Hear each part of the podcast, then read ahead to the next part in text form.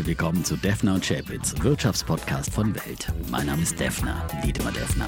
Mein Name ist Chapitz, Holger Chapitz. Die im Podcast besprochenen Aktien und Fonds stellen keine spezifischen Kauf- oder Anlageempfehlungen dar. Die Moderatoren und der Verlag haften nicht für etwaige Verluste, die aufgrund der Umsetzung der Gedanken oder Ideen entstehen. Episode 294, lieber Defner. Und ich muss gestehen, ich bin vergangene Woche zum Habeck-Fan geworden. Wow, das ist eine Bekehrung. Sein Statement zu Israel hat mich wirklich persönlich sehr berührt und äh, er hat so ein bisschen erzählt ähm, von seinem Antrittsbesuch im Juni 2021, als er in der Halle in der Knesset stand, das ist ja das Parlament, und da ein Bild gesehen hat, auf dem so ein Menschenzug war mit ja, mit Kindern vorn und einer Frau mit einem Baby und am Rande bewaffnete Soldat und hat gefragt, was das für ein Bild ist. Und hat dann ähm, ja, erzählt bekommen, dass es die Schlucht von Babi Yar ist, wo 33.000 Menschen innerhalb von 48 Stunden, so wie in Auschwitz, Treblinka, systematisch ermordet worden sind in der Ukraine von den Deutschen, auf, auf Geheiß der Deutschen. Und meinte dann, es wäre keine Zeit für Relativierung oder Aufrechnung. Jetzt in der heutigen Situation Deutschlands Staatsräson müsse ganz klar sein, dass Israels Sicherheit besteht. So, und hat das nochmal ganz klar gesagt. Und ich fand, es war wirklich ein sehr klares, unverrückbares Bekenntnis zu Israel, was auch aus unserer Ja. Geschichte raus herrührt. Und ähm, Sehr schön und, Ja. im ja, besonderen Beispiel dann auch eben. Ne? Ich meine, Genau. das kann Habeck, das kann Das auch kann er Baerbock sehr gut. Mhm. gut, auch dieses Emotionale, auch immer wieder mit, mit äh, Einzelbeispielen und Einzelschicksalen. Ähm, das ist, was dem Scholzomat natürlich fehlt, ja. Also das äh, muss man Mhm. mal so sagen. Aber ähm, er findet schon auch klare, deutliche Worte, vor allem in seinen Reden. Und heute steht ja der Besuch äh, in Israel auf dem Programm des Kanzlers. Ganz wichtiges Signal auch, dass er jetzt ganz frühzeitig äh, in das ja, Krisengebiet reist.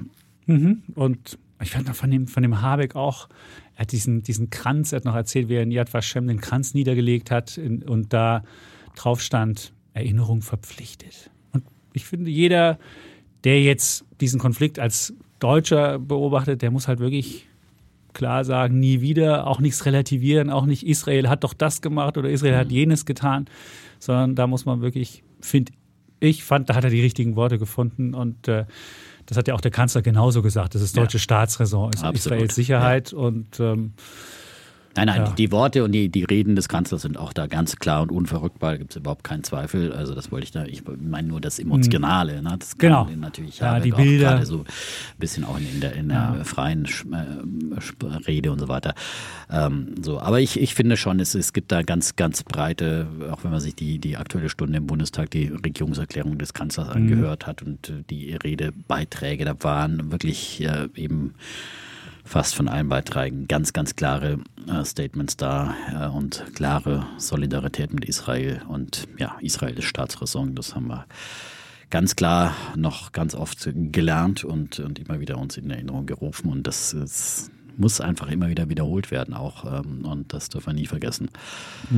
aber was, was ich auch gut finde, dass jetzt da eine gewisse Pendeldiplomatie eingesetzt hat und alle versuchen, dass der Konflikt sich nicht ausweitet und dass ja, eine weitere Eskalation halt vermieden wird. Ja, das ist, was momentan auch den Märkten hilft, um auch ein bisschen diese, diese Spagat jetzt Ja. zu schaffen. Wir haben ja ähm, im Glotzcast am letzten Freitag drüber gesprochen, nochmal letzten äh, Dienstag schon hier im Podcast. Äh, und natürlich auch geht's immer auch um die Auswirkungen äh, auf Wirtschaft und Märkte. Wir sind ja hier ein Wirtschaftspodcast, aber neben all diesem unfassbaren Leid, das man sowieso wirklich überhaupt nicht, nicht beschreiben kann, diese, diese Einzelschicksale, das ist wirklich äh, also was so, so krass, äh, was, was man da immer wieder hört, jetzt aus Israel noch, diese, diese Schicksale. Und ähm, aber wie gesagt, äh, hier sind wir im Wirtschaftspodcast und sprechen auch natürlich darüber, was kann es für die Märkte bedeuten. Da ist natürlich jetzt erstmal positiv aufgenommen worden, einigermaßen, was zur Stabilisierung beiträgt, jetzt zum Auftakt dieser Woche, dass eben es, wie du sagst, ein Pendel. Diplomatie gibt, vor allem, dass der US-Präsident auch morgen an diesem Mittwoch ähm, schon ins Krisengebiet äh, reist und eben nicht nur nach Israel, sondern auch nach Ägypten und Jordanien und, und hier wirklich um ja, eine Vermeidung einer weiteren Eskalation sich bemüht. Und das ist ja das ganz Wichtige, was wir immer wieder jetzt auch gesagt haben. Äh, die große Gefahr dieses Konflikts ist eben, dass ein Flächenbrand daraus wird, ähm, dass äh, möglicherweise der Iran mit einbezogen wird. Ähm, und das wäre natürlich äh, für, für alle, es wäre für die Region ein Desaster. Es würde unheimlich viele weitere Leben kosten und es würde natürlich äh, die, die Weltwirtschaft auch extrem ausbremsen, den Ölpreis in die Höhe mhm. schießen lassen, einen Ölpreisschock verursachen. Und genau das gilt es zu vermeiden. Genau, aber der Iran selbst, die zündeln so ein mhm. bisschen. Die haben ja schon mit der Möglichkeit einer Präventivaktion der Achse des Widerstands. Ja. Und äh, gesprochen. Also insofern, ach, das ist. Äh, ja, ja, heute hat auch wieder der Ayatollah genau. Khamenei äh, davon gesprochen, wenn, die, wenn Israel sozusagen äh, das fortsetzt, äh, was sie da in, in, in, in Gaza tun und sprach von Verbrechen Israels im Gazastreifen. Also das ist natürlich völkerrechtlich nicht die, die, die richtige Einordnung, ähm, wenn mhm. man angegriffen wird. Und ähm, aber droht eben damit, wenn Israel das fortsetze, dann äh, könnten die Moslems in aller Welt und die Widerstandskräfte äh, wären dann nicht mehr zu stoppen. Und mit Widerstandskräften meint der Iran traditionell eben die ihm nahestehenden bewaffneten Gruppen mhm. im Nahen Osten, allen voran natürlich dann die Hisbollah. Ja. Und der hat, hier gab es ein Zitat noch, wenn wir Gaza heute nicht verteidigen, werden wir uns morgen gegen diese Bomben auf die Kinderkrankenhäuser unseres eigenen Landes verteidigen müssen, sagte der Minister, also ein, ein, ein iranischer Minister. Da muss man wirklich sagen, ehrlich, nee. Also wer hat denn diesen Gräuel begonnen und wer mhm. hat denn genau diese, diese, diese Taten begangen? Und äh, als, ob, als ob Israel mit als ob Israel jetzt losreden würde und bei denen die Bomben auf die Hütte geworfen hätte. Es war andersrum. Und auch diese ganzen, ähm, ja, was man gesehen hat, Kinder, die umgebracht worden sind oder auf einem so einem friedlichen Musikfestival da mit einem äh, rein zu, reinzukommen von oben und dann da irgendwie es, Leute das, abzuschlachten, ja. zu massakrieren auf ja. einem friedlichen Musikfestival ja. für Peace und Leute ja. teilweise sind in, in, in, unterirdische Tunnel geflüchtet und da wurden dann auch noch äh, Bomben reingeworfen und ja. die wurden brutal in, quasi ins, ins Loch gelockt und dort abgeschlachtet. Also das ist wirklich brutalste, infameste, mhm. also äh, Terrorart. Äh, also das, da fallen einem wirklich gar keine Begrifflichkeiten mehr ein, mhm. um das, und insofern, um das einzuordnen. wenn ich dann solche Sachen nur höre, denke ich so, hä? Da werden die Tatsachen verkehrt. Und man muss halt auch sagen, wie, wie wirklich Israel versucht ja alles, um in Gaza die Zivilisten äh, zu schonen, um äh, die, die Flucht zu ermöglichen. Ähm, und äh, ja, und die Hamas äh, hindert ja teilweise die Zivilisten dann mhm. eben auch ähm, an der Flucht aus dem Norden und ja, setzt brutal die eigene Bevölkerung als menschliches Schutzschild ein. Also das ist es ist wirklich so unmenschlich und äh, ja, aber sie wollen natürlich provozieren eine Reaktion und äh, dafür ist ihnen jedes Mittel recht und deswegen ist es natürlich ganz, ganz schwierig. Israel hat jetzt eben auch gezögert. Wir haben ja alle damit gerechnet, dass eigentlich am Wochenende die Bodenoffensive stattfindet. Bisher ist sie ausgeblieben. Und ähm, das wird sicherlich dann auch, die, diese Bodenoffensive wird kommen, äh, mhm. früher oder später. Und das wird äh, auch die Märkte möglicherweise dann wieder etwas verunsichern. Also man sollte sich jetzt da nicht so sehr in Sicherheit wiegen. Und wir sehen ja schon auch immer diese Reaktion, diese nervöse Reaktion beim Ölpreis, auch an, selbst an den Börsen. Wenn der Iran wieder was sagt, dann geht es genau, wieder runter der Iran und so weiter. Sagte also, was. Es ist zum Glück nehmen die Börsen jetzt auch diesen Konflikt etwas ernster, nicht mehr irgendwie total Ignoration wie letzten Dienstag vor allem was dann der DAX da plötzlich fast 2% Ja gut, aber am Montag hat, die, hat die Wall Street ja auch äh, mit über einem Prozent genau. plus geschlossen. Ja, aber auch, auch, die Wall Street hatte eben diesen Konflikt nicht, nicht wirklich eingepreist. Das haben wir jetzt schon äh, mehrfach da auch, auch mhm. angesprochen. Ne? Und ähm, deswegen ähm, ist es ja gut so, dass, dass, dass die Märkte jetzt dieses Risiko langsam beginnen einzupreisen. Und wenn ihr einfach den Krisenseismograph Ölpreis anschaut, dann habt ihr eigentlich immer einen guten Blick dafür, was, äh, wie die Situation gerade ist. Er ist jetzt, während wir aufzeichnen, über 90 wieder gestiegen mhm. um äh, einen halben Prozent auf über 90 die, der Brandpreis. Und ähm, ja, es sind, es sind komische Zeiten, die wir, die wir hier erleben. Und ähm, trotzdem wie gesagt, fand ich den Habeck ganz gut. Und wir müssen auch über andere Sachen sprechen vielleicht noch. Der Habeck hat ja noch die Wirtschaftsprognose runtergenommen. Da fand ich ihn nicht so gut. Ich muss gestehen, ich fand, der Habeck ist vielleicht als Wirtschaftsminister weniger gut als möglicherweise als auf einer anderen Du meinst, er sollte lieber Außenminister werden. Aber da gibt's ja, ja gut, da haben wir Frau Baerbock, die, ja, die, die ist kann ja, das auch gut. Die macht das auch ganz gut. Die machen wir ein bisschen impulsiv, diesmal ein bisschen zu direkt. Da denkt man sich so ein bisschen, man könnte manchmal ein bisschen äh, diplomatischer das Ganze formulieren. Aber ich finde, da macht sie auch einen sehr guten Job. Das stimmt. Und aber als Wirtschaftsminister hat ja die Wirtschaftsprognose nochmal äh, nach unten genommen und hat dann gleich wieder von Licht gesprochen und von Aufschwung und sonst was. Und, äh ja, das bezog sich auf das nächste Jahr und aufs Ende des Jahres. Und also zum einen muss man sagen, äh, hat auch der Habe ganz klar gesagt, jetzt die, die jüngsten Entwicklungen äh, im, im Nahen Osten sind in keinster Weise in dieser neuen Prognose reflektiert, weil die wurde ja auch, ist ja schon äh, letzte Woche, äh, also die Prognose kam am Mittwoch, wurde sie offiziell mhm. vorgelegt und das war ja kurz nach dem Beginn des Nahostkrieges und die Woche vorher war sie ja im Prinzip auch schon fertig, da wurde sie auch schon in den Medien durchgestochen. Und ich meine, das sind ja Prognosen, die denkt sich nicht der Habeck aus und das sind auch keine politischen Vorgaben, sondern die wird Teil halt von Ökonomen im Wirtschaftsministerium erstellt, vor allem auf, äh, nach Vorlage der, der anderen Prognosen, die es da so gibt, äh, vor allem von den Wirtschaftsinstituten. Die kamen zwei Wochen vorher, die führenden äh, mhm. deutschen Forschungsinstitute. Die war ähnlich ausgefallen, weil Habeck sagt ja auch, äh, dieses Jahr minus 0,4 Prozent und nächstes Jahr plus 1,3 Prozent. Und die Wirtschaftsinstitute, die haben gesagt, okay, dieses Jahr minus 0,5 Prozent, da gibt es eine kleine Einweichung, aber nächste, äh, äh, nee, Moment, das habe ich mich schon wieder verrutscht. Nee. Der IWF hat dieses Jahr minus 0,5 und plus 0,9 im genau. nächsten Jahr. Also genau. der IWF ist, ist der pessimistischste Akteur jetzt mit am, am Platze. Die, die, die, die, Forschungsinstitute waren sogar noch optimistischer. Ne? Die haben ja minus 0,3 Prozent nur für dieses Jahr. Mhm. Aber genauso wie das Wirtschaftsministerium 1,3 Prozent plus für 2024. Also da kann man jetzt dem, dem Habeck nicht äh, vorwerfen, dass er jetzt hier irgendwie. Ja, aber er hat dann Gründe genannt, er hat dann Gründe genannt, wo ich dachte so, oh Junge, echt, das sind wirklich jetzt nicht Gründe, die jetzt äh, dafür sprechen, dass es nach, nach oben geht. Er hätte mal sagen müssen, hey, wir schaffen es, die Flüchtlinge zu integrieren und einfach mal den Zuwachs, also wir müssen erstmal sagen, wir kommen von einem Minus. Und von einem Minus zu kommen, es ist schon mal einfacher wieder zu wachsen. Also das ist schon mal ein Automatismus, weil wenn man nach unten geht, geht es einfacher nach oben. Punkt eins. Und Punkt zwei, wir haben Bevölkerungszuwachs, der relativ groß ist. Und da denkt man sich so, hey, in einem Bevölkerungszuwachs selbst wenn die alle nicht arbeiten und nur staatliche äh, Zuschüsse bekommen, selbst dann gibt's ja einen Plus.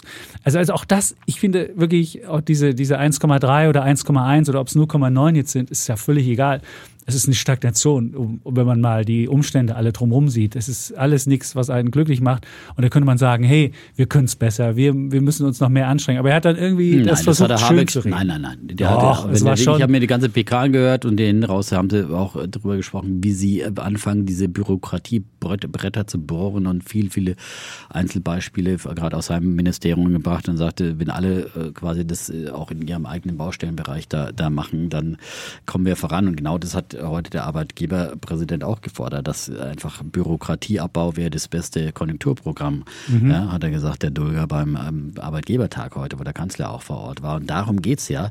Und ähm, das Flüchtlingsthema ist ein ganz anderes Thema. Das ist auch ganz sehr schlimm und da muss unbedingt müssen auch Lösungen her. Aber zu glauben jetzt, wir können hier damit äh, schnell irgendwie äh, ein Konjunkturprogramm anschieben, das, das wird natürlich Doch. nicht passieren. Also wenn du, wenn du die, die ukrainischen Kriegsflüchtlinge besser in den Markt integrieren würdest, dann würdest du, und, und du hast ja gesehen, wie schnell es gehen kann. Das hat uns Polen vorgeführt, das hat uns äh, Dänemark vorgeführt, das hat uns, äh, hat uns die Niederlande vorgeführt. Das funktioniert. Und die haben ja innerhalb eines halben Jahres ihre Quoten nach oben gebracht. Und ich meine, warum sollen wir das denn nicht hinkriegen? Und ja, wir haben ja, wir haben ja viel mehr. Wir haben ja viel mehr, wir haben ja viel mehr ja. noch aufgenommen, äh, zahlenmäßig. Jetzt nicht, wenn du anteilig zur Bevölkerung nimmst, ist es, ist es nicht so, ist es nicht so hoch, da sind, ist es in anderen Ländern mehr. Aber trotzdem, da muss doch mehr gehen. Und da muss man da einfach jetzt sagen, okay. Nein, da muss mehr zack. gehen. Das, da muss auch mehr gehen. Das ist absolut. Und ich meine auch diese Diskussion über das Bürgergeld auch nicht nur für ukrainische Flüchtlinge, sondern auch äh, für deutsche Mitbürger. Äh, und, äh, und wenn, wenn man jetzt heute in der Bildzeitung liest, sozusagen, äh, bei Reinigungskräfte kündigen reihenweise den Job, weil sie lieber Bürgergeld beziehen und nebenher ein ja. bisschen schwarz arbeiten. Das ist natürlich für eine Reinigungskraft äh, super easy, ja. Und dann hast du halt einfach immer mehr. Und, und das deswegen muss hier wirklich vieles in Frage gestellt werden. Aber natürlich sind Existenzminimumfragen garantiert. Äh, auch vom Bundesverfassungsgericht ist es nicht so einfach für die Politik und auch immer diese Rufe nach, ja, jetzt machen wir einfach ein ähm, Pflichtbeschäftigungsprogramm oder irgendwelche. Es ist ja, das klingt ja immer erstmal gut, aber äh, wie willst du das denn umsetzen?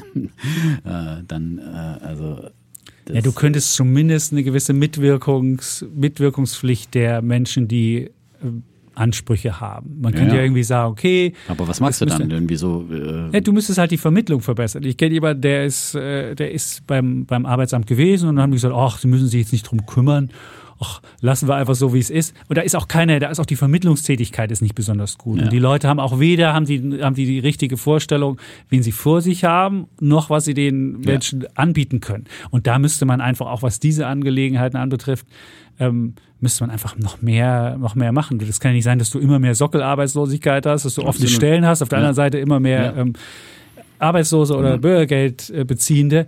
Immer, das passt irgendwie nicht zusammen. Das passt nicht zusammen. Das haben wir schon oft hier gesagt. Und, und da muss man irgendwie genau. es auch schaffen. Wie bringt man beides zusammen? Ne? Ja. Aber natürlich ist auf der einen Seite muss halt einfach auch die Möglichkeit haben zu sanktionieren. Das ist halt der Punkt. Ne? Und es ist, das sind wir wieder bei Anreizsystemen. Und wenn der Anreiz halt einfach ist, äh, du kriegst äh, so viel an staatlichen Leistungen äh, und dann rechnest du dir aus, äh, was lohnt es sich wirklich, morgens um sechs oder um fünf aufzustehen, irgendwo putzen zu gehen? Und äh, am Ende habe ich das Gleiche, äh, wie wenn ich äh, einfach Stütze kassiere und noch ein bisschen Schwarzarbeit nebenbei mache, dann wirst du einen einfachen Weg gehen. Und deswegen muss halt hier fördern und fordern natürlich wieder wieder zusammenkommen, wie es einfach mhm. mal äh, Idee von Hartz IV war. Und es wurde immer mehr aufgeweicht und immer immer mehr äh, Leistungen kamen dazu und äh, Erhöhungen, äh, werden die Löhne nicht so steigen, also Problematisch. Problematisch. Ja, Gut. aber auch hier haben wir jetzt keine Ideallösung anzubieten. Stimmt, wir konnten letzte Woche schon den Nahostkonflikt hm. nicht befrieden. Hier können wir diese Woche können wir leider nicht sofort die Bürgergeld beziehenden Menschen irgendwie wieder in den Arbeitsmarkt wiederbringen. Auch das, was ist, aber irgendwas muss da, muss da passieren, weil es gibt ja dann die besten Rechnungen, was du haben kannst, wenn du eine vierköpfige Familie bist, wenn dir auch noch die, die, die Miete bezahlt wird und so weiter. Und da kannst du beim besten Willen, da musst du schon sehr viel arbeiten. Vielleicht kann man mhm. da die Anrechnung irgendwie anders gestalten oder irgendwelche anderen Anreizsysteme so setzen, dass es sich wirklich lohnt zu arbeiten. Und wenn man schon keine intrinsische Motivation hat, also ich hätte ja immer eine intrinsische Motivation, weil Arbeiten gibt einem ja eine gewisse ja, Bedeutung, eine gewisse Meaning im Leben und eine gewisse, äh, äh, hat ja auch einen Purpose, also was man, was man machen will. Und man hat ja auch irgendwie dann einen Stolz auf seine Sache, die man macht, egal was man macht. Und man kann ja selbst an der Kasse beim Aldi einen gewissen Stolz haben, wenn man Menschen angelächelt hat und die glücklich aus dem Laden gehen und dachten, hey, das war, auch wenn ich an der Kasse zwei Minuten oder drei Minuten oder fünf Minuten gestanden habe, war ein nettes Erlebnis. Auch das geht ja, finde ich. Aber ähm, ja, ich finde, da, da muss noch irgendwas passieren. Gut. Gut. Ähm, ja. Haben wir Soweit der Vorreden? Wir wollten eigentlich Mails machen, aber das schaffen wir heute nicht. Nee, heute, ist nämlich, nicht, heute ist nämlich hier im Hause, das muss man vielleicht sagen, der große Axel Springer Award, der geht an Satya Nadella, den Microsoft-Chef. Letztes Jahr hat äh, Volodymyr Zelensky bekommen und davor war... Elon Musk, hm? Nein, davor war die äh, BioNTech-Gründer äh, Özlem Türeci und Ugo Shahin. Ach. Die haben davor und davor war Elon Musk. Und Zuckerberg hat den auch schon bekommen. Der hat jetzt als erster bekommen. Und der Amazon-Chef hat den auch schon bekommen. Jetzt sind mhm. bald wir dran, ich meine. Meinst du? Nein, sind sie bald durch. Das, mit also, das, sind ganz außergewöhnliche, das sind ganz außergewöhnliche Sachen. Und man muss vielleicht auch noch eine Sache dazu erzählen bei diesem, bei diesem Award.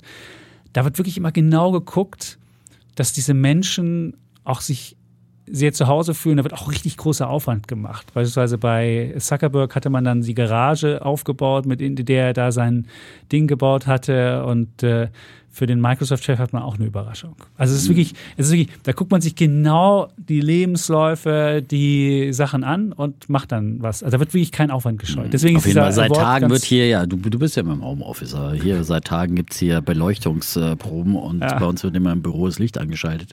Und dann werden irgendwelche Sonderbeleuchtungs, wir, wir arbeiten gerade alle im, im, im, im Schummerlicht, ja. ja. Und äh, es ist wirklich ein Riesenaufwand und heute haben sie dann noch ein riesen PKW in die, in die Aula gestellt hier. Genau. Ins Atrium. von, uns, von einem der Sponsoren. Von einem der, wir müssen jetzt nicht hier den Sponsor Nein. verwenden, ne? aber alle fragt mich, ob das jetzt, ob ich mein Auto heute im, im geparkt hättest. Oh. oh. ich habe keinen Parkplatz gefunden. Oh. ja, genau. Ja, ja. Also wirklich, das ist wirklich, da wird großer, großer Bahnhof gemacht. Das ist, äh, das ist wirklich äh, großartig. Deswegen ähm, schaffen wir heute pünktlich fertig zu werden. Genau. Und deswegen gibt es ja viele Gäste und viel zu tun. So. Mhm.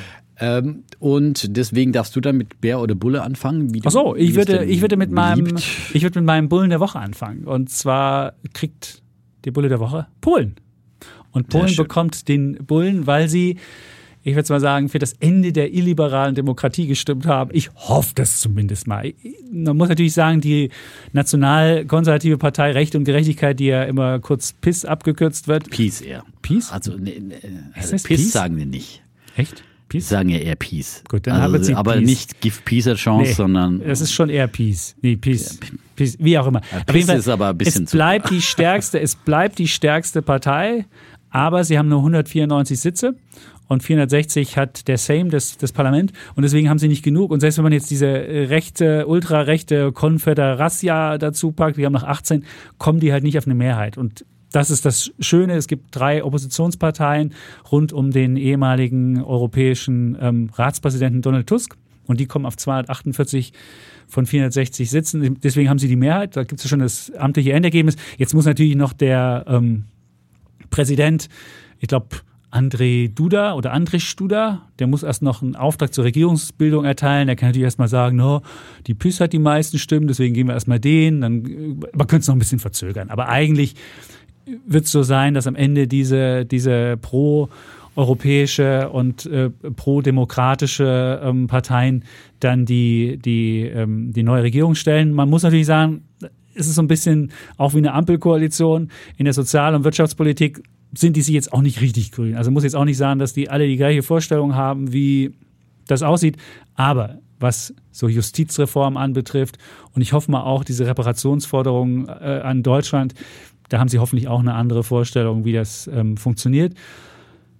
Die Märkte haben positiv darauf reagiert. Das Slotty hat zum Euro 2,5 Prozent zugelegt. Der Börsenindex WIG 20, so heißt er, hat 6,6 Prozent an Wert gewonnen. Und na klar, wenn in solchen, äh, ist immer noch ein Schwellenland, wenn Schwellenländer, wenn die äh, ansteigen, sind meistens Banken ganz groß, Bank PKO 12 Prozent plus, PKO Bank äh, 11,2, dann ähm, noch eine dritte Bank, wie heißt die? M-Bank. M-Bank. M-Bank. An der ist ja die Commerzbank beteiligt, deswegen hat auch die Commerzbank äh, an diesem Montag einen kräftigen Sprung gemacht. Super, siehst du? Mhm. Und dann gibt es noch die Santander Bank Polska.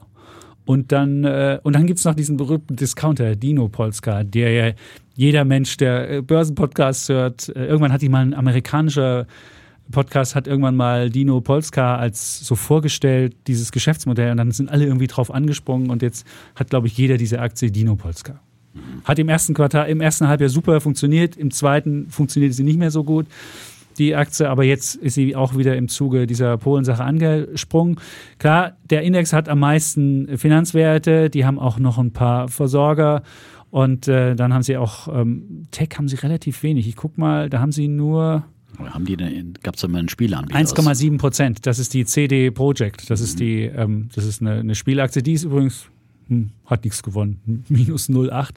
Vielleicht denken die Leute, wenn da der Aufbruch kommt, da dann spielt so man weniger und macht weniger ja, Eskapismus, ist wieder mehr in der Gegenwart. Ist ja auch und nicht so sehr für den polnischen Markt, das ist ja nur, dass die da programmieren, das ist ja doch sehr international. Ne? Stimmt, aber trotzdem ist es halt, die haben halt relativ viele Spielehersteller in Polen. Also es ja, muss, Wohl, muss wohl so ein, so ein, so ein aber ich frage mich, hm, wer weiß. Eigentlich ist es ja halt, positiv. Ja, die Osteuropäer sind ja irgendwie so grundsätzlich alle gut beim im Programmieren. Ne? Also da gibt es ja wirklich von der Ukraine über Rumänien überall ähm, gute Programmierer ja. und die natürlich so ein bisschen günstiger sind. Auch der Ukraine war auch, Westen, war auch ein Land, deswegen ja. gab es ja dann auch. Selbst äh, Rumänien, dem UiPath gegründet ja. wurde. Ne? Also Vielen Dank, dann haben wir das auch noch. Aber jetzt ist natürlich die Idee, warum, mhm. warum springen die Märkte so an und was ist so positiv? Natürlich, klar, wenn man mit der EU nicht im Clinch liegt, ist es auf jeden Fall besser, auch weil man ja ähm, noch von der EU Zuwendung bekommt. Aber ich glaube, perspektivisch geht es auch darum, dass möglicherweise Polen jetzt dem, dem Euro beitritt. Und ähm, dann habe ich mal geguckt, was sind so die Beitrittskriterien. Also muss sagen, Polen ist im Mai 2004 dem, der EU beigetreten. Da waren auch die baltischen Mitglieder, Länder mit dabei oder auch Slowakei und Slowenien damals. Und die sind ja alle schon im Euro drin. Sowohl Slowakei, Slowenien als auch die, die baltischen Länder, die haben viel schneller den Euro Beitritt gemacht. Und die Ungarn und die Polen haben sich ja eigentlich nur dagegen gewendet, obwohl sie wirtschaftlich eigentlich ganz okay dastehen. Jetzt habe ich mir mal die Kriterien angeguckt. Einmal eine Sache ist Preisstabilität. Die Inflationsrate darf nicht mehr als 1,5 Prozentpunkte über der Rate der drei, der drei preisstabilsten Mitgliedstaaten liegen. Das ist natürlich schwierig in diesem, in diesem Umfeld, wo die Inflationsraten insgesamt hoch sind.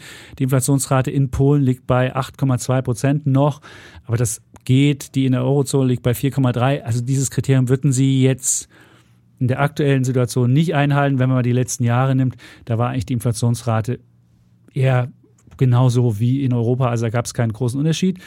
Dann gesunde und auf Dauer tragfähige öffentliche Finanzen. Die Schuldenquote von Polen liegt bei 50 Prozent, wesentlich unter allen westlichen Ländern.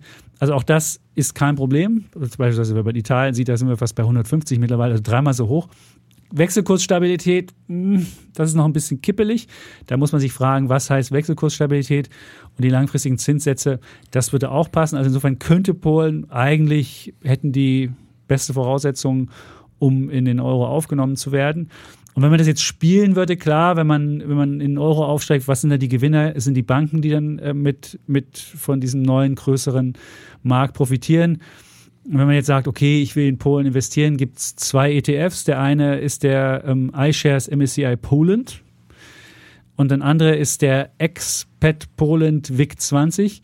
Und das Problem aber, beide Indizes oder beide Indexfonds bilden nicht den WIC ab. Also gerade der Expert WIC Index, der liegt, äh, wenn man ihn auf fünf Jahre sieht, 35 Prozentpunkte hinter dem WIC 20. Und ich habe noch nicht verstanden, was die anders machen. Ich weiß es nicht. Hm. Und wenn man, wenn man einen Polen-Index haben wollte, würde man am ehesten noch den iShares MSCI Polen nehmen. Der ist auch hinter dem WIC, nämlich um 14 Prozentpunkte, aber eben nur 14 und nicht 35 auf fünf Jahre Sicht. Also ich weiß nicht, warum das irgendwie nicht investierbar ist oder so schlecht investierbar ist. Auf jeden Fall, ähm, ja, vielleicht würde ich dann lieber mal vielleicht als Beimischung irgendwie mehr drei Banken oder so holen, mir selbst das zusammenbauen, als mir jetzt diesen ETF kaufen, wenn der so schlecht den Index abbildet. Aber jedenfalls ein spannendes Land und jetzt ist da vielleicht so ein Aufbruch, weil wirtschaftlich gesehen, auch was Wirtschaftswachstum betrifft, haben die in den letzten Jahren immer im Plus. Also mhm. die haben auch Rezessionen ausgelassen, wo wir Rezessionen hatten, haben die alles nicht gehabt. Also es ist auch ein wirtschaftlich sehr stabiles Land. Und insofern glaube ich, klar, bei der Transformation von CO2-Wirtschaft äh, in normale Wirtschaft mit dem ganzen Braunkohlemist, schwierig und deswegen leiden die natürlich, wenn der CO2-Preis steigt, aber dann haben die natürlich auch noch Potenzial, wenn sie da umrüsten. Also auch da ist noch was zu holen. Deswegen denke ich Polen auf jeden Fall sehr positiv und deswegen mein Bulle der Woche. Sehr schöner Bulle, ja. Ich finde, in jeglicher Hinsicht ist das wirklich ein Hoffnungsschimmer, wirklich in diesen Zeiten der schlechten Nachrichten äh, gewesen. Mhm. Und das ist äh, natürlich auch geopolitisch, geostrategisch jetzt äh, ganz, ganz wichtig, dass, dass da auch jemand, der noch klarer wieder dann nochmal mehr an der Seite der Ukraine steht und wo Ungarn eben in einer schwierigen Rolle zu, zu Russland steht und die, die andere Wahl in, in Tschechien ja dann auch wieder an den oder ich glaube, Slowakei war es. War Slowakei. Ja, war in der Slowakei, ja, wo ja quasi auch das, das rechte Lager da wieder ähm, mhm. äh, gewonnen hatte. Und äh, das waren ja alles äh, keine schönen Signale. Das ist gerade schwierig. Also wenn ich Ukraine gerade wäre, ja. hätte ich gerade so ein bisschen Zumal die Russen jetzt da auch irgendeine Offensive angeblich noch starten und dann geht der Rückhalt im Westen, ja. nimmt so langsam dann, nach, dann hast du Amerika. Oh, ja, und alles konzentriert ist, sich jetzt auf, auf Nahost und natürlich, hat, Frau Jellen hat gestern gesagt im, im Interview bei Sky News, glaube ich, war es, ähm, so nach dem Motto, Amerika hat auch die finanziellen Möglichkeiten, quasi zwei Kriege, Kriegsparteien zu unterstützen und hat auch nochmal ganz klar gesagt, ja, ja gut, aber es aber, gibt ja noch einen Kongress. Aber es gibt es ja einen gibt Kongress, einen Kongress, einen Kongress der die Ukraine-Hilfen so erstmal auf Eis gelegt hat und so weiter und so fort. Die müssten erstmal Mehrheitsführer wieder ja, im, genau. im, Repräsentantenhaus ja, erstmal bestimmen. halt einfach bald ein US-Präsidentschaftswahlkampf und so weiter. Das wird Boah. alles das, äh, politisch schwierige Zeiten. und ich wäre mir nicht sicher, ob du mit Ukraine-Kriegsgeldern, ob du damit einen Wahlkampf gewinnst, ob du nicht genau das Gegenteil, wo du sagst, nee, jetzt Amerika hat genug, das soll nur Europa machen und damit in den Wahlkampf Ja, ziehst und sagst, Amerika muss sich zurückziehen, muss sich auf seine eigenen Stärken. Ja. Ich glaube, damit kriegst du mehr Wählerstimmen als als, Demokrat anders. wirst du damit auch keinen Wahlkampf gewinnen. Das ist genau. Ja, das ist das, ist das ähm, ja. Also es bleibt geopolitisch auf jeden Fall ruppig. Ähm, Umso schöner, dass es in Polen so ein umso Beispiel schöner, gibt. dass es da einen Lichtblick gibt, genau. Ja. Ja. Ich fange mal mit meinem Bär der Woche an. Ich, ich habe jetzt äh, gleich, kurzfristig nochmal einen neuen Kandidaten dazu nominiert. Ich mache Oh. BA und BRB. Heute nicht so Aber- ein inverses also, nee, aber Bärlein. B- BR, BRA hatte ich mir Bitte. sowieso schon, äh, also ist Ja. quasi der, die, die, die aktuell dazu nominiert. Ja. Äh, hatte ich mir schon mal äh, auch überlegt, aber ich Mhm. dachte, naja gut, ist einfach zu einfach, äh, weil gut, Sartorius als Bär zu nominieren, weil sie jetzt eben die äh, erneut eine Gewinnwarnung äh, wieder gebracht haben, äh, nachdem sie im Juni schon eine gebracht haben. Ähm, und ähm, wie wieder die Prognose ist, ist zu einfach. Und, und jetzt kam heute aber auch noch mal Lonza hinzu. Ja, Lonza ist ja auch bekannt aus der Corona-Zeit, als sie entdeckt wurden als Pha- Auftragsfertiger. Mhm. Pharma-Zulieferer und Auftragsfertiger. Und die haben nämlich heute auch eine wieder eine ähm, äh, Gewinn- und Umsatzwarnung gebracht. Und, und äh, innerhalb von drei Monaten das Gleiche. Innerhalb von drei Monaten auch zum zweiten Mal äh, die Ergebnisprognose gesenkt. Äh, und äh, die Begründung ist, dass sie einen Verlust eines Großauftrages von Moderna als Grund angeben, weil Moderna äh, will jetzt den von Lonza hergestellten Wirkstoff seines Corona-Impfstoffs künftig in eigenen Werken produzieren. Und deswegen jetzt geht dieser BA der Woche denn äh, an alle Schaufelhersteller.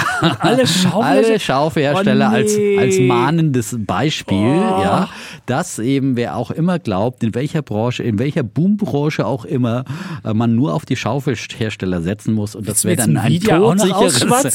ja, also hallo, ich wollte ja nicht so, ich wollte einfach nur mal mit der Schaufel winken und mit dem Zaunpfahl äh, und ähm, mal, vielleicht kommt der eine Der oder andere selber drauf, aber das ist, hat mich wirklich so sehr erinnert an, wie gesagt, äh, da, die, das waren ja auch diese, ja, kauft die Schaufelhersteller in der Corona-Pandemie, egal welcher Impfstoff gewinnt, der Schaufelhersteller gewinnt immer.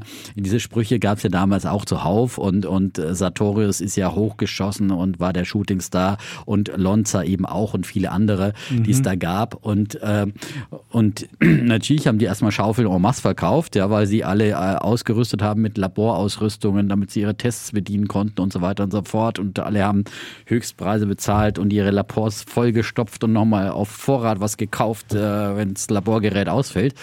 Ja, und plötzlich ist dann das Labor voll und ausgerüstet und, äh, und plötzlich interessiert sich niemand mehr für deine Labordienstleistung oder nicht mehr so viele. Oder, oder du brauchst, oder das Beispiel eben Lonza, ähm, du machst deinen Wirkstoff selber, weil du sagst, warum soll ich jetzt hier an Lonza äh, äh, so viel Geld für den, äh, die Herstellung des Corona-Impfstoffs äh, überweisen? Ja, das kann man vielleicht auch selber. Und äh, als Moderner ähm, und, und, und prompt hat Lonza eben den den, den äh, Auftrag verloren. Und wie gesagt, äh, beides kann auch andere treffen. Also Chips können auch äh, von äh, den großen Tech-Playern selber hergestellt werden, haben wir auch schon oft bes besprochen. Oder du brauchst einfach, du bist irgendwann mal zugeschissen mit, mit äh, großen äh, Grafik. Ja, du hast einen. Keller voller Nvidia-Chips und, äh, äh, und äh, und dann äh, plötzlich äh, ist die Nachfrage dahin und irgendwie äh, der KI-Hype bleibt zwar, natürlich ist KI und eine Corona-Pandemie nicht direkt vergleichbar. Das eine ist wirklich eine sehr krasse äh, Sonderkonjunktur, aber das andere ist halt schon auch ein extremer Boom und alle, alle äh, meinen, die müssen jetzt unbedingt koste, was es wolle, da, damit einsteigen. Und ähm, natürlich wird es eine langfristige Technologie bleiben, aber natürlich werden auch langfristig weiter Corona-Impfstoffe produziert, bloß nicht mehr in dieser, äh, in diesem ähm, der, äh, enormen Nachfrageschub, äh, dass alle Welt auf einmal plötzlich das alles haben will. Und deswegen finde ich, gibt es da Parallelen und deswegen finde ich eben, ähm, wenn immer alle sagen, äh, man muss nur in die Schaufelhersteller einer Buchbranche investieren, das wäre todsicher, das ist, gibt keine sichere Investments und das sollte allen ein mahnendes Beispiel sein. Ja, klar nicht. Ne? Ist ja Und- logisch, wenn der Boom vorbei ist, auf den vielen Schaufelhersteller Genau, ist das da Ding gibt's, wenn vorbei. es keinen Goldrausch mehr gibt, dann äh, kann auch Ja. der Schaufelhersteller einpacken. Ne? Ähm, so. So. Naja, das war es so. Aber wer gesagt, hat's jetzt äh, gekriegt? Der was? Schaufelhersteller? Nein, das war jetzt, das war jetzt nicht das wirklich eine Sammel. So. Das, war ein Sammelbär. Das war jetzt immer eine, der, der, an alle Schaufelhersteller Der- ja. und den Chapitz, Ach der so. die Schaufelhersteller so liebt. Genau. genau. An Chapitz. Am Ende das ja- gehen sie immer alle an das ja, Chapitz. Ich bin das ja gewohnt, dass ich, hier, Ja. dass ich hier von allen gedisst werde. Insofern. Vor allem vom Defner. Es hat, es hat jemand geschrieben letztens, Echt? Man soll doch die Chapels bei Alles auf Aktien ausschalten und solle den Defner dazu nehmen. Und habe ich, hab ich den Menschen versprochen, dass ich dich fragen werde, ob du nicht da einsteigen möchtest für den Chapels. Also Bitte, man vielleicht muss kannst ganz, du jetzt ganz ehrlich sagen, der Chapitz hat mich ja von Anfang an gefragt, ja, und ich habe sofort, weil ich kenne das Wort Nein in meinem Wortschatz, ja. Eines, also es ist nämlich wirklich eine, ein, ein sehr wertvolles Wort. Das habe ich heute dem Chapitz auch schon vor der Aufzeichnung Mhm. gesagt, dass Nein unheimlich, also eines der besten, teuersten Worte ist, äh, die man wirklich in jedem Coaching empfehlen sollte. Vielleicht mal schreibe ich mal ein Buch Nein. Ja, Nein Nein? sagen lernen. Oder Nein sowas, sagen ne? lernen. Nein. Muss einfach wissen, was man noch stemmen kann und äh, dann Aufwand zum, und, und äh, Nutzen Ja. Schenkst du mir das Buch dann so Schenk als, ich dir das als Buch, ja. oder ich kriege zumindest eine mit Widmung Vorwort. vorne Ja, rein. ja, im Vorwort, ja. Gewidmet. Für den Bär, Ja. wenn er denn nicht schon sich selbst der Bär, der, hat. ja, ja, wenn er, ja, wenn er sich zu Tode gebärt hat, ja, weil er die Kerze von beiden Seiten angezündet hat. Die. Kerze von, das hat er mir letztens Das gesagt. hab ich der dir gesagt, ja. Die Kerze gesagt, von zwei Seiten Ja, anzünden, als, nur weil ich, weil ich ja weil wir einen häufiger Red Bull getrunken haben. ja. Red Bull trinke. Wir trinken jetzt gerade einen Energy Drink, ja. Wir müssen Namen wir hier nicht nennen, aber vor, vor dem Glotzcast am Ende der Woche muss dann mal ein bisschen Energy her. Ich trinke da nur einmal in der Woche. Deswegen Kollege das Chapitz ernährt auch- sich, äh, Chapitz ernährt sich ja von dem Zeug, ja. Ja, genau. Deswegen ist er immer so aufgekratzt manchmal, ja. Äh, Gut, jetzt, Gut, ähm, aber unser, unser Klotzkast war trotz des äh, Ener- Energy-Trinks diese äh, vergangene Woche doch sehr getragen. Weil das getragen. auch Ja, das war wirklich, ähm, ja, und ich finde, das haben wir gut, gut eingefangen. Die, also, was heißt eingefangen? Ähm, gut ähm, bewertet, die Gesamtsituation.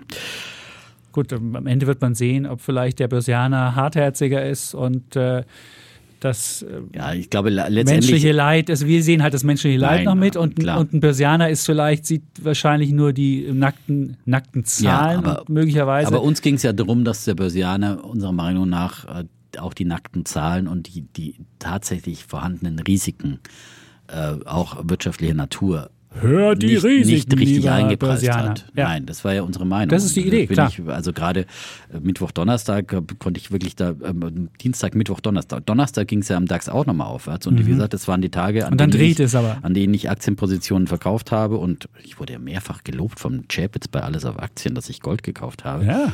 Ja, ich habe da es Gold richtig immer- CFDs gekauft, Ja. ja. immer fünf, fünf Unzen immerhin, ja, per CFD, aber kann ich ja mit 5% Eigenkapital kaufen.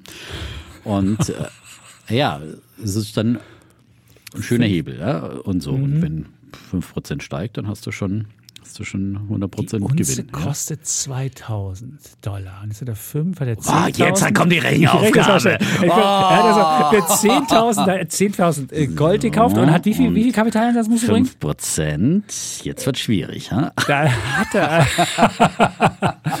Wie? Du hast mit 500 Euro bewegst du echt so ein, so ein 5-Unzen-Ding.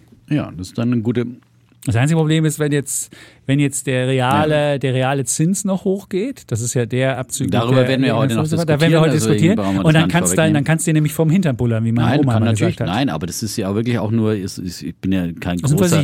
Goldbulle, äh, sondern das ist jetzt in dem Fall äh, so eine Art wirklich äh, kleines Hedging und eine Mhm. kleine Versicherung und ich habe einige CFD-Aktienpositionen eben abgebaut, da ziemlich viele sogar.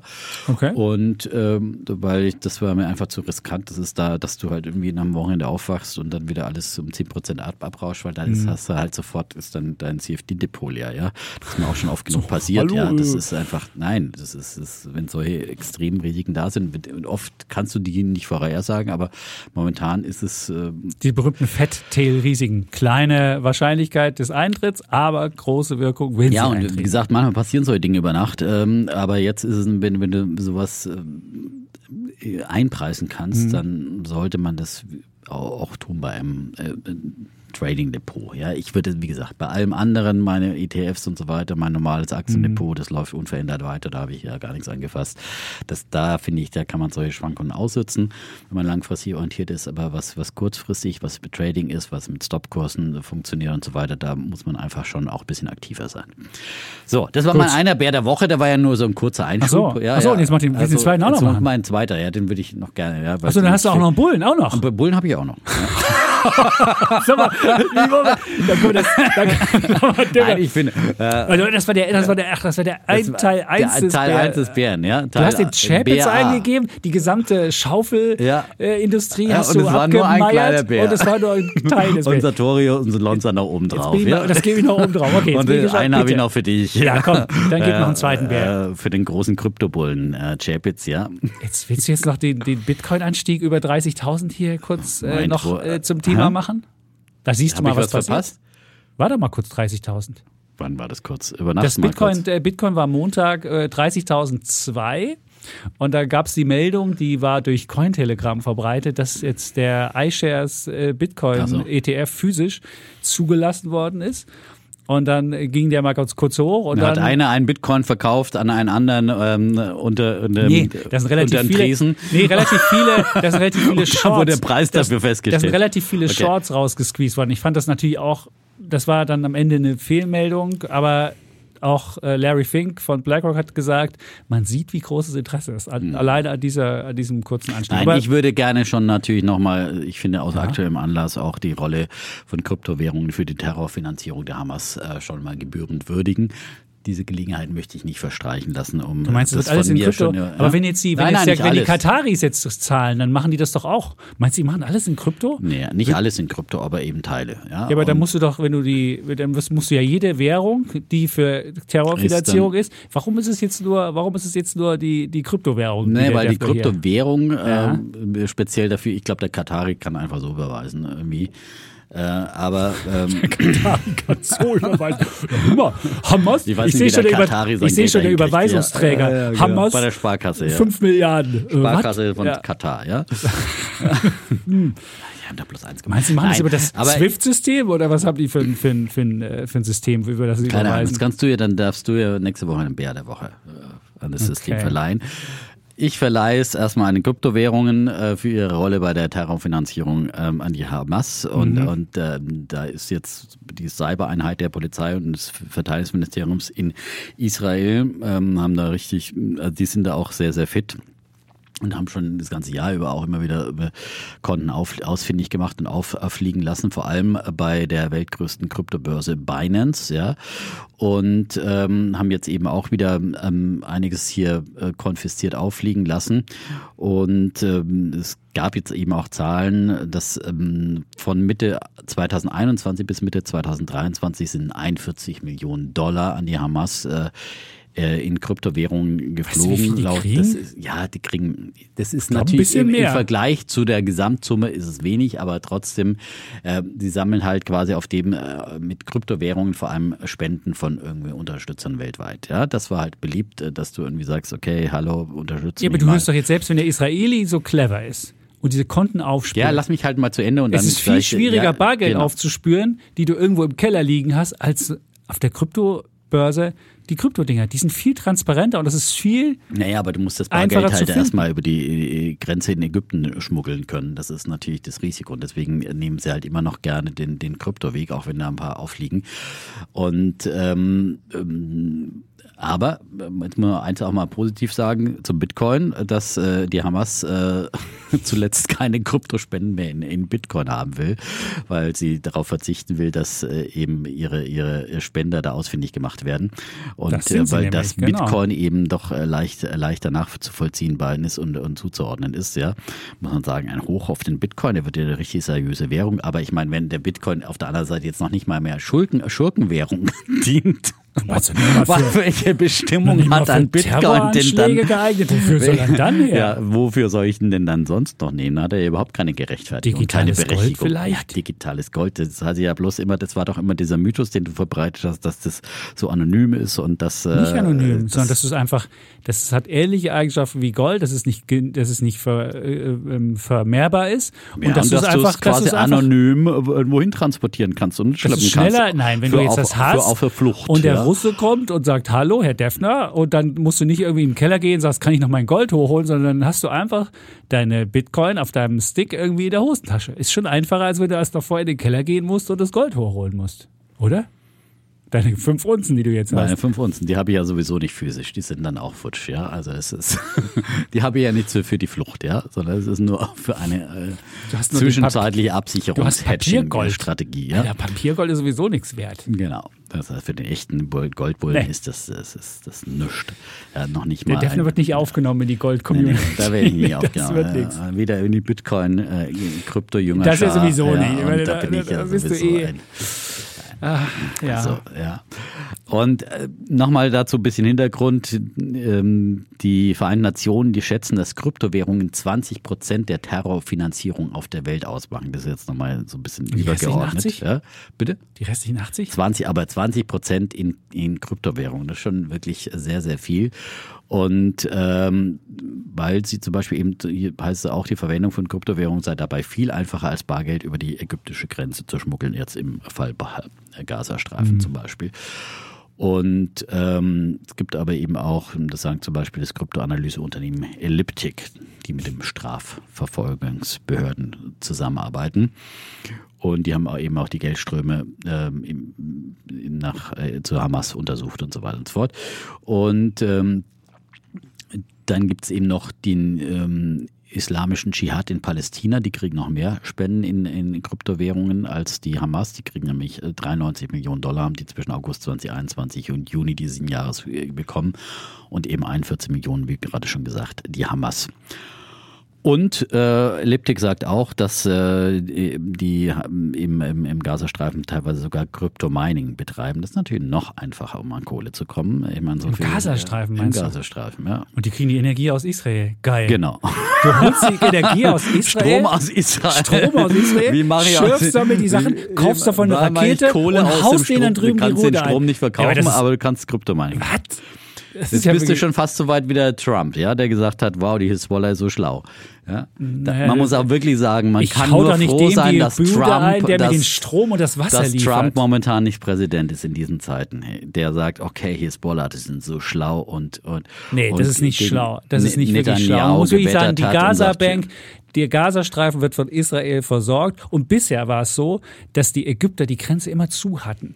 Und das war nicht so einfach, die tun ja immer alle so, ja, die bösen Israelis. Und wenn da irgendwas schiefgelaufen ist im Gazastreifen, durften auch die Menschen, die da wohnten, haben dann teilweise Krankenhäuser in Israel bekommen. Also es ist, also ich frage mich immer, was da auch für in der arabischen Welt ist die Solidarität nicht so groß, dass dann die Ägypter sofort die Grenzen offen gemacht haben und gesagt, kommt alle zu uns, ihr Brüder und Schwestern. Nein, so ist es nicht. Und das das ist so eine verbale Solidarität. ja, immer eine verbale, aber in, in Wirklichkeit haben die Israelis den, den, den Strom und, die, und, die, und das Wasser geliefert. Und das Auch der jordanische König hat ja heute beim Scholz gesagt, das ist eine rote Linie, also Flüchtlinge aus Palästina wollen sie nicht haben. Ja. Ja, das ist eine ganz klare rote Linie, auch Ägypten und, und Jordanien Genau. wollen keine Flüchtlinge aus Palästina haben. Ja. Also, ähm, Aber aber nochmal zum damit- werden damit hier nochmal habe ich noch eine Zahl, äh, im, im Mai bereits haben israelische Behörden 200 Kryptokonten bei Binance beschlagnahmt. Ähm, und ja, also die gehen äh, heftiger dagegen vor, aber ähm, wie gesagt, Kryptowährungen sind eben immer noch ein einfacher Weg, wenn auch eben nicht, nicht Zumindest Bitcoin ist nicht, Nicht, so sicher. äh, Siehst du, jetzt hast du in Bitcoin ja wenigstens eine gewisse, ein, äh, Eine ja. gewisse Sicherheit, also er ist jetzt keine Ganoven-Schurkenwährung, keine Siehst du. Rei- mehr, aber er hat dann seinen, seinen, seinen ein letzten, er hat damit Krypto. seinen letzten Zweck verloren, ja, und hat damit überhaupt keine Existenzberechtigung mehr. So, Gut, da will ich Das- jetzt mal nichts zu sagen. Dann komme ich mal zu meinem Bär der ein Woche. häufig diskutiertes Thema hier im Podcast für die, für die Jüngeren, die ja noch, ja. Stimmt, die Älteren Weil wissen, der dass wir immer, der Kollege- Defner immer, das ist ja nur Schurkenwährung, das Ja, nur aber der Kollege Kriminelle. Chapitz war ja auch damals Bitcoin 100.000 letztes Jahr. Wo noch, ist der Bitcoin? Ja. Dieses Jahr hat der Bitcoin, glaube 70 Prozent gemacht. So schlecht ist Ja, es aber nach nicht. deiner Und, äh, Wette äh, müsste er ja, er weiter auf noch ein 40.000 bisschen steigen. gehen, Er ne? müsste noch ein bisschen steigen. Die haben wir ja die, die Nachdem er vorher total in sich zusammengebrochen wir war. haben ja schon also. die ETF-Idee, haben wir jetzt schon einmal kennengelernt, kurz 30.000, das ist schon okay. Okay. So, dann kommen wir zu meinem Bär der Woche. Dein Bär der Woche, bitte. Mein Bär der Woche geht an Irland. Auch wieder ein Land. Irland. War- Mein großer Sohn ist gerade Guinness. Irland und Ja. nicht, wegen des, nicht wegen des Wetters, was wirklich nicht gut sein soll. Er erzählt immer, Aber es ist Herbst. Nein, insgesamt auch im Sommer. Er meinte, man wüsste nur mit Sicherheit, dass es jeden Tag einmal regnet, man wüsste halt nur nicht wann. Und das wäre halt nervig. Gut, okay. Also, aber das geht nicht ums Wetter, es geht um eine andere Sache.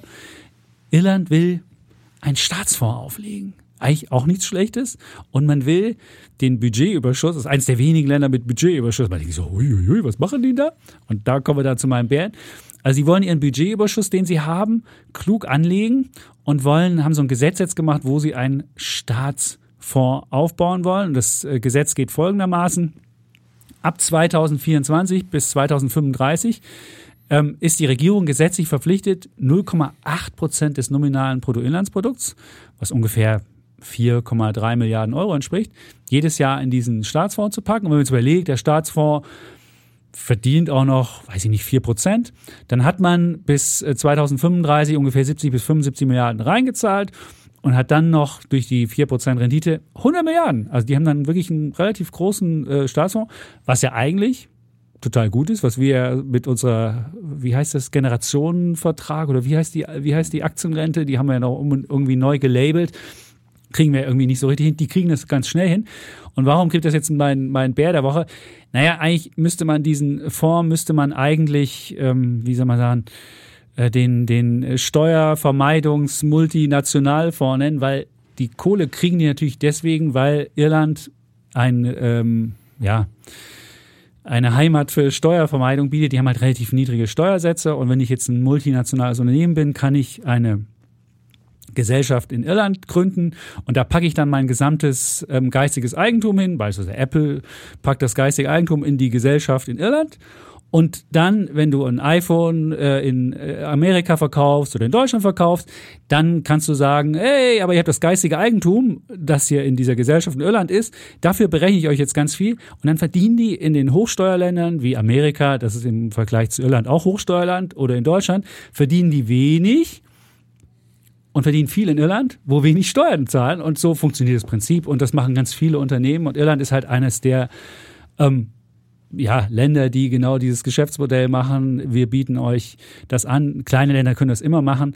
Und äh, ist jetzt so ein bisschen, äh, dass das Ironische an der Geschichte ist, sie kriegen sogar noch mehr Steuern jetzt, weil ja diese 15 Prozent Mindeststeuern jetzt eingeführt worden sind, haben sich bis zum, Schluss, bis zum Schluss haben sich dagegen gewehrt, dass diese 15 Prozent Mini, also Mindeststeuern äh, sind, weil sie haben nämlich drunter gehabt, aber sie sind dann irgendwann gezwungen worden. Aber ich finde auch diese 15 Prozent ich bin eigentlich für Steuerwettbewerb, also damit nicht jedes Land irgendwie unbegrenzt Steuern anheben kann. Aber ich finde halt unfairer Steuerwettbewerb und ich finde, wenn du 15 Prozent nimmst, das ist halt in meinen Augen Steuerdumping. Deswegen sollte man den Minimumsatz auf 20 festlegen und darüber hinaus können die Leute ja gerne Steuerwettbewerb machen, aber da einfach ein kleines Land, dem kleinen Land die Chance geben, so die anderen abzuziehen, finde ich asozial. Und gerade in dem Kontext von Klimawandel, wo hohe Kosten fällig wären und gerade im, im, im Fall von Kriegsfinanzierung, ähm, Krieg und Klimawandel ist ja sehr teuer. Und dann äh, den, den, den Staaten durch diese, durch diese Steueroase Geld zu entziehen, finde ich boah, asozial. Und deswegen, jetzt kann man natürlich sagen, man könnte jetzt die Unternehmen blamen, die das machen und könnte dann dem Tim Cook sagen, aber der sagt natürlich, hey, ich bin meinen Aktionären äh, verpflichtet. Und ich muss das machen, was, was gesetzlich drin ist. Und ich bin hier nicht derjenige, der später mal, wenn er zurücktritt, dann gelobt wird, Mensch, du hast immer brav Steuern gezahlt bei deiner Apple. Dafür gibt's natürlich nichts.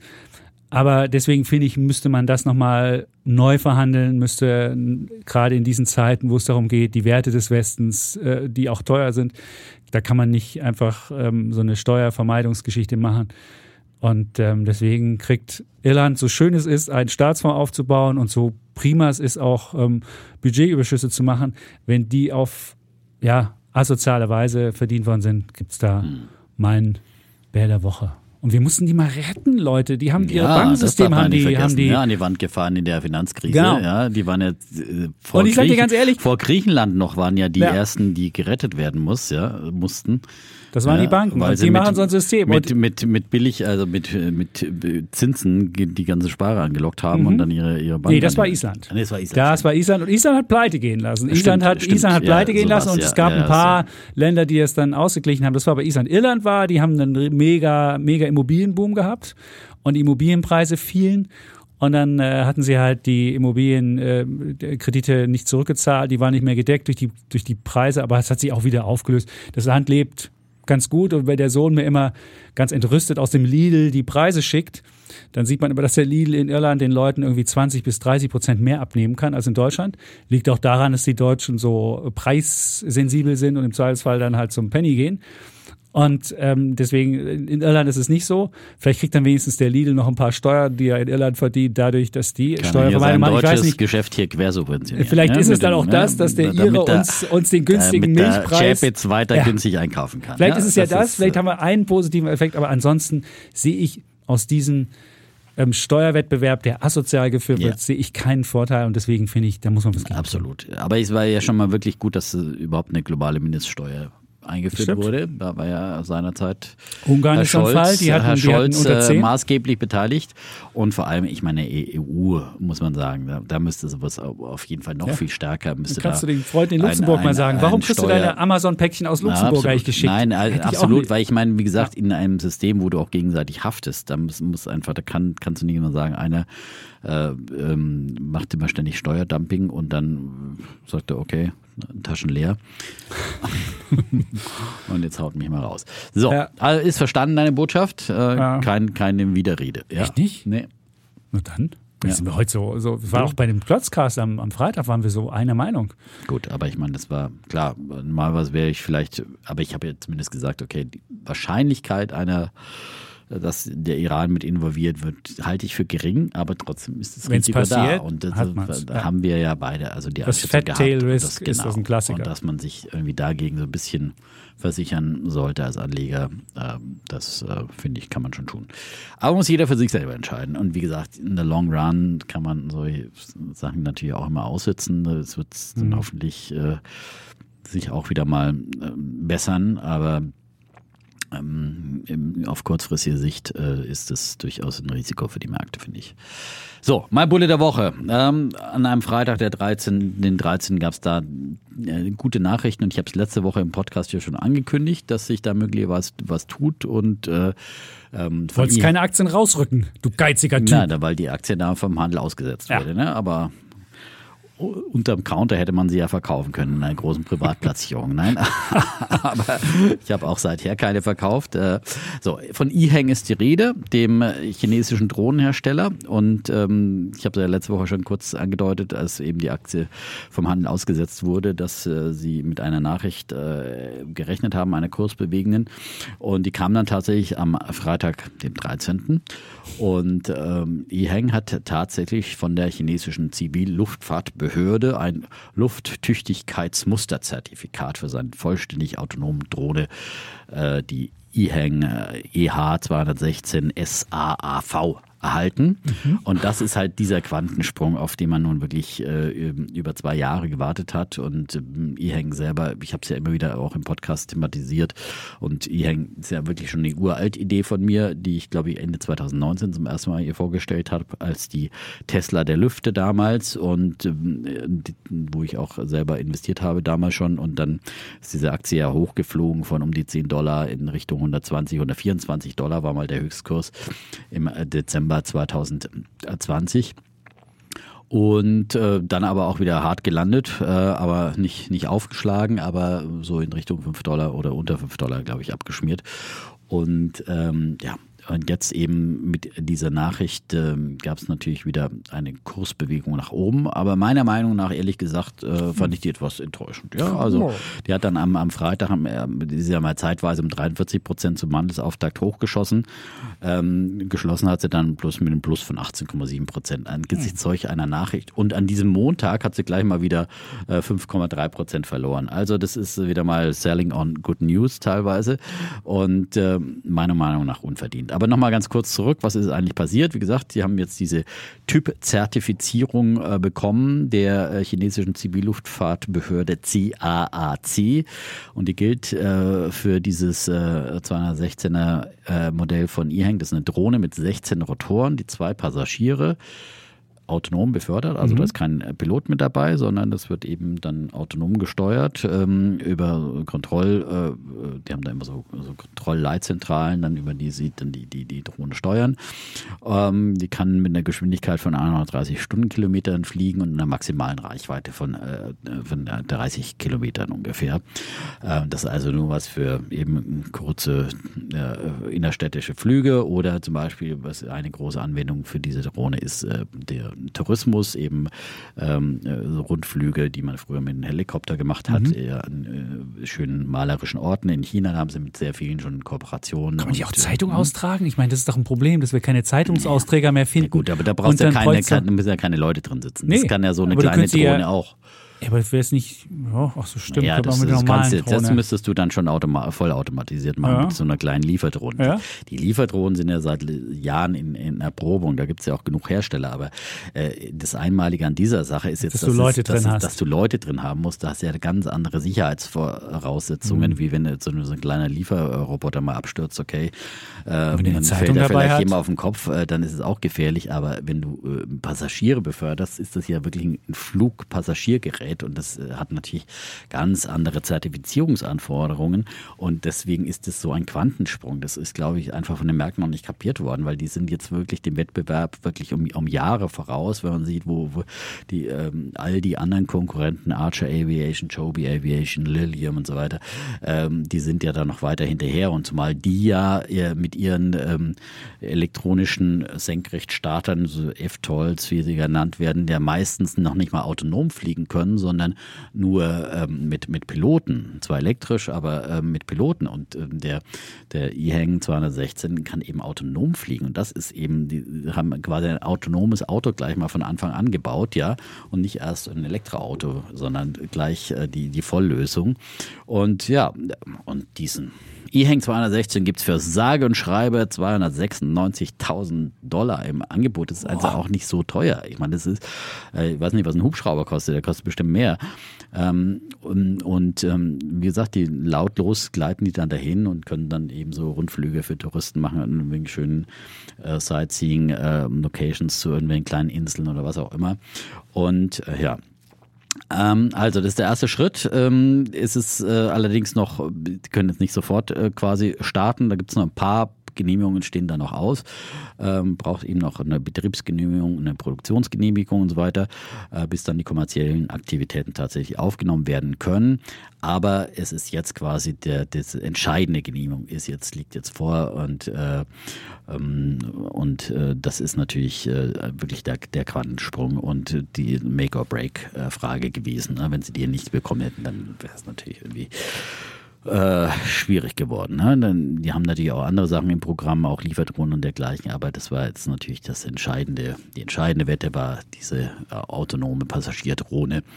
Ähm, und ähm, Ihang will sich, hat jetzt ja erstmal die Zulassung für den chinesischen Markt, der strebt aber auch in andere Länder, das hat der Ihang-Chef dann im CNBC-Interview gesagt, der Huathi Hu, ja, äh, nächstes Jahr wollen wir mit der Expansion ins Ausland beginnen, sagte er.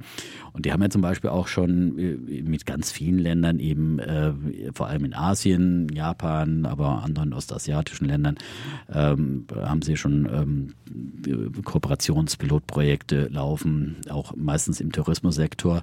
Aber sie haben zum Beispiel auch ein äh, Pilotprojekt mit der spanischen Polizei laufen, ja. Und das ist für die, ja, naja, das für die Polizei. Chinese, ja, wo du nicht weißt, wo deine, wo deine, wo die Bilder hinkommen, naja, oder du halt kannst du gleich, den hast du gleich die Spionage mit. Und ich würde ja. Ihnen eine Spionagedrohne für 296.000 ja, verkaufen. Da, muss man halt dann so regeln, dass das irgendwie auf äh, Servern sicher äh, irgendwo in Europa lagert. Das kann man sicherlich organisieren. Was? Wie willst du das organisieren? Ich meine, äh?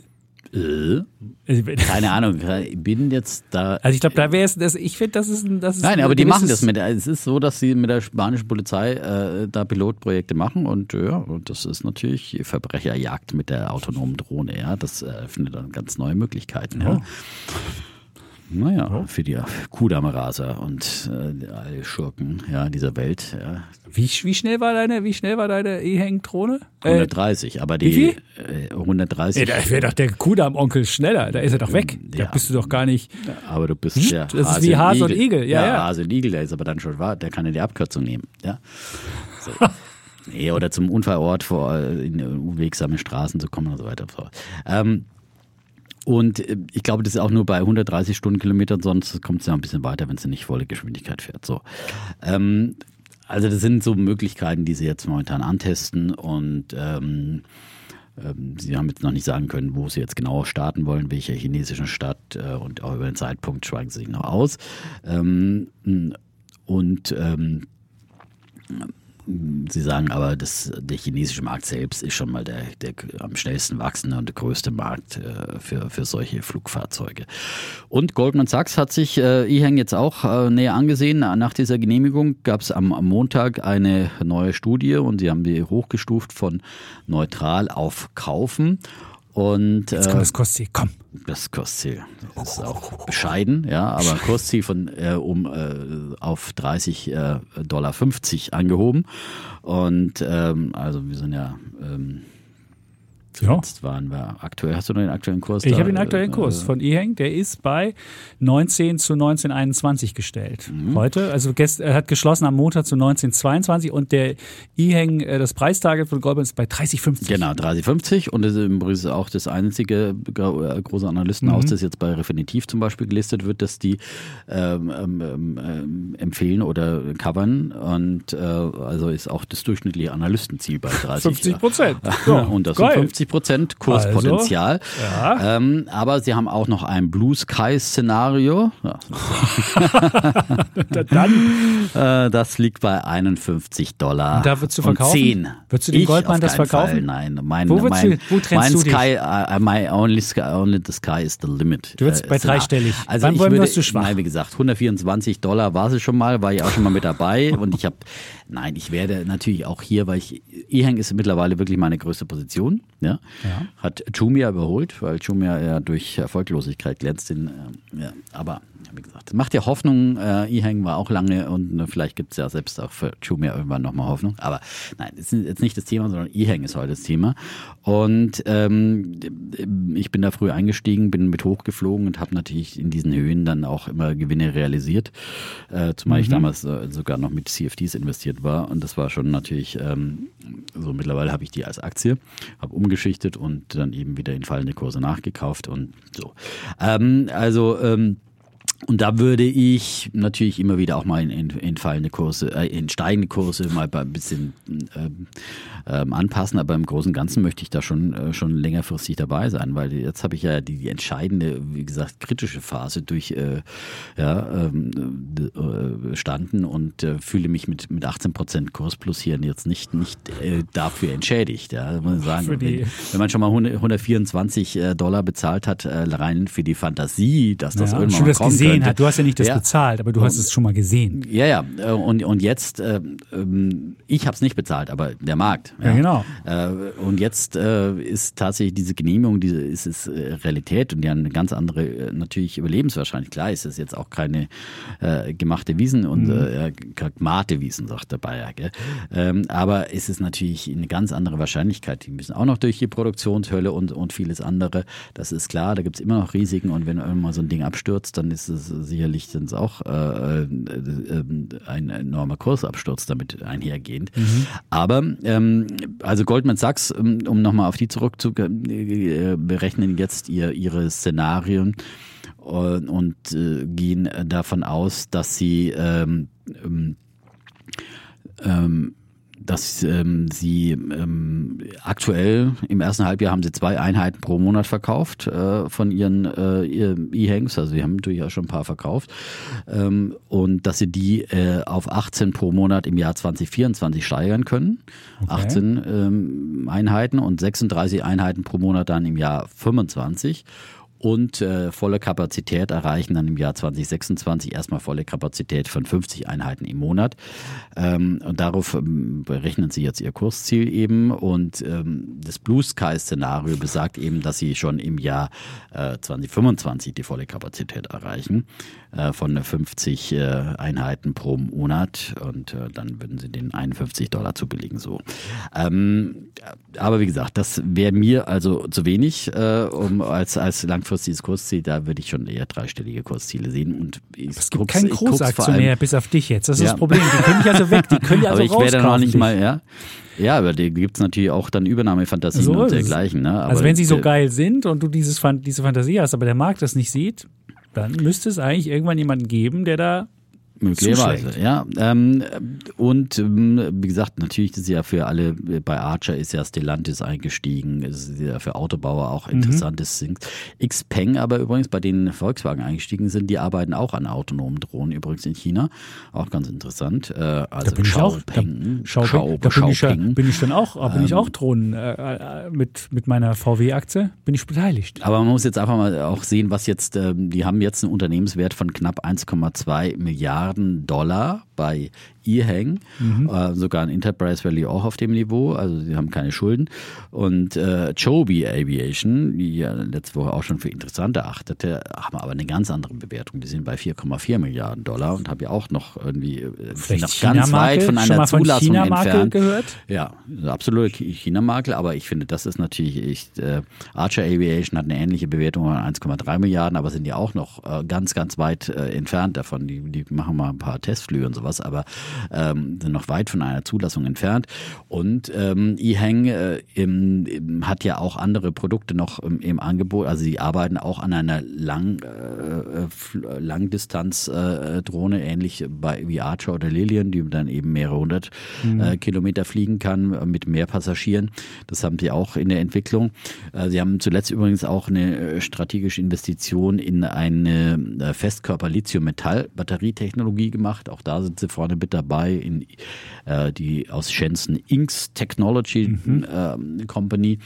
Ähm, dann haben sie, machen sie ja mit ihrer E-Hang 216 haben sie auch eine, eine, eine Feuerwehrversion. Ja, Aha. also das ist ja auch ein Kannst interessantes.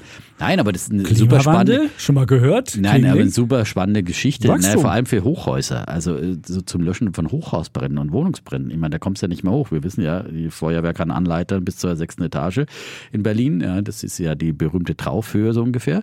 Und ähm, oder zur fünften nur, keine Ahnung. Ich bin du meinst, deswegen, ja. Die Wohnungsnot in Berlin könnte dadurch gelindert Nicht. werden, dass du auf acht Etagen aufstockst und du könntest Nein, dann den Wohnungsbrand löschen, weil du genau. die E-Hangdrohne hättest kannst, und damit wären alle Wohnungsprobleme ja. gelöst. Kannst natürlich, die Evakuierung ist mit einer Zweisitzerdrohne ein bisschen nicht, nicht so leicht. Aber, halt ein paar Mal nein, aber du hast natürlich eine Lösung für die, fürs Löschen von, von Hochhausbränden. Ja, also ich meine, das ist natürlich schon äh, ein gutes Geschäftsmodell und da gibt es ja so viele andere Anwendungen. Wenn du jetzt erstmal es schaffst, einfach, wie gesagt, diese Genehmigung zu erreichen und sie haben ja dafür, ich weiß nicht wie viele Testflüge, bemannte Testflüge, also tausende von Testflügen überall auf der Welt schon gemacht. Und wie gesagt, das, die sind da so weit voraus dem Wettbewerb, die ja dann immer feiern, wenn sie jetzt gerade mal irgendwie ein Testmodell gebaut haben und irgendwie demnächst irgendwie Testflüge starten und was auch immer und eine Zertifizierung starten und dann eben mit mehreren Milliarden bewertet werden.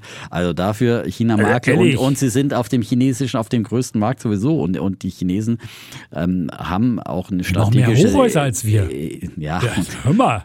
Der nimmt mich nicht ernst, der Kollege hier. Aber äh, nein, sie haben auch einen Plan für äh, eben äh, dieses elektronische Fliegen und ähm, ähm, das, das sie auch strategisch unterstützen. Und wir wissen, die Chinesen, wenn sie setzen auch, wollen technologisch führend werden und da, dafür ist natürlich so eine autonome Flugdrohne mhm. wie gemacht. Also von daher, ähm, E-Hang hat sich jetzt, glaube ich, den Titel Tesla der Lüfte, äh, mit dem sie hier schon mal erarbeitet bezeichnet und größte habe, Position äh, beim Defner ist er erarbeitet auch schon. und äh, Tesla hat auch mal gleich angefangen und jetzt kommt die Produktionshölle und äh, ja. Viel kann jetzt nicht mehr kommen, zumindest hier im Podcast. Wir haben mich schon irgendwie, wir haben kurz vor drei und du weißt, um Ach drei so. habe ich den Christian. Ach so, wir haben kurz vor drei. Ja, kommt der Christian oder muss ich den Christian fragen, warum er seitdem er im Amt ist 0% Performance mit Ja, seiner Aktie gemacht hat. wollte, Ich bin zu mir wollte Aktionär. er nicht kommen, ja. Also eigentlich wirklich muss man auch sagen, dass wir von SAP schon eine Zusage hatten. Ja, aber, Ja, ähm, dann, und im äh, Podcast von- wollte er auch nicht kommen. Also bei Alles auf Aktien könnt ihr den Christian leider auch nicht hören. Also Aber ich, hätte ihn hatte ihn ja in Davos. Ich habe immerhin jetzt, äh, das, äh, dass ich in Davos kriege ich ihn wieder zum Interview. Ja? Christo, versprochen? Schon versprochen. Echt? Aber die haben ja morgen Earnings, deswegen wollen sie kein Fernsehinterview geben. Ach so, aber Aber so. vielleicht, so. Aber ein gedrucktes? Interview, das ist ja, das kommt, bleibt ja noch ein bisschen liegen. Ja. Ja, ja. Also der Chapitz, äh, wann kommt das Interview dann in der Weiß ich Zeitung? nicht, ich habe keine In Ahnung. der, ich weiß nicht, ich kann oder online. Ähm, weiß ich nicht, aber ich hätte ihn gerne für Samstag bei Alles auf Aktien gehabt. Hätten wir so viele Fragen stellen. Der- gut, aber man kann sich auch mal eine Welt am Sonntag kaufen. Innovators. Dilemma, ja, da aber werden so man viele kann sich ja, ja aber du willst ja den Menschen hören, wie erzählt er und was hat er für eine, ist er ja, auch, der hat ja so ein bisschen einen badischen Akzent. Das ist nicht so gut. ist nicht so gut? Jetzt nicht so der rhetorisch so Echt nicht? extrem, wo er sagt, wow, die Welt steht still und lauscht seinen. Gut, Nein, wir wollen, nicht, dass ich hier beleidigt bin, weil ich kein Aber ich Interview habe noch eine. Zahl rausgesucht. 2013 oder 14 war SAP halb so groß wie Microsoft und heute ist Microsoft 15 mal so groß. Da ist was passiert, da ist was verrutscht, würde ich mal sagen. Und da hätten wir natürlich den Christian gerne live im Podcast Sartorius war gefragt. ja vor zwei Jahren auch ähm, Auch Größe? viermal doppelt so groß wie heute. Du machst dich über mich lustig. Alter. Gut.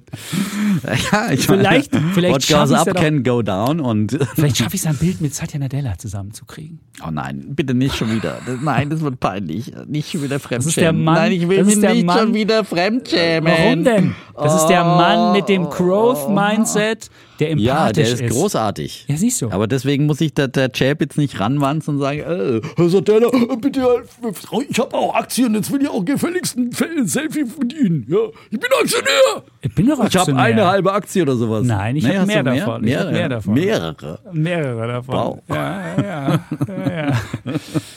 Das wird den Herr Sardella beeindrucken. Nicht, Jetzt weiß ich gar dann nicht, was wir, was, wir, was schreiben wir jetzt über den Podcast? Wir hatten Ja, so wir ein hatten geiles eigentlich- wir Thema. hatten noch es ein Thema, ging um die Schuldenkrise, die nach Amerika kommt. Und wenn Wir- ich mir die Zinsen anschaue, die zehnjährigen. Staatsanleihen steigen heute schon wieder.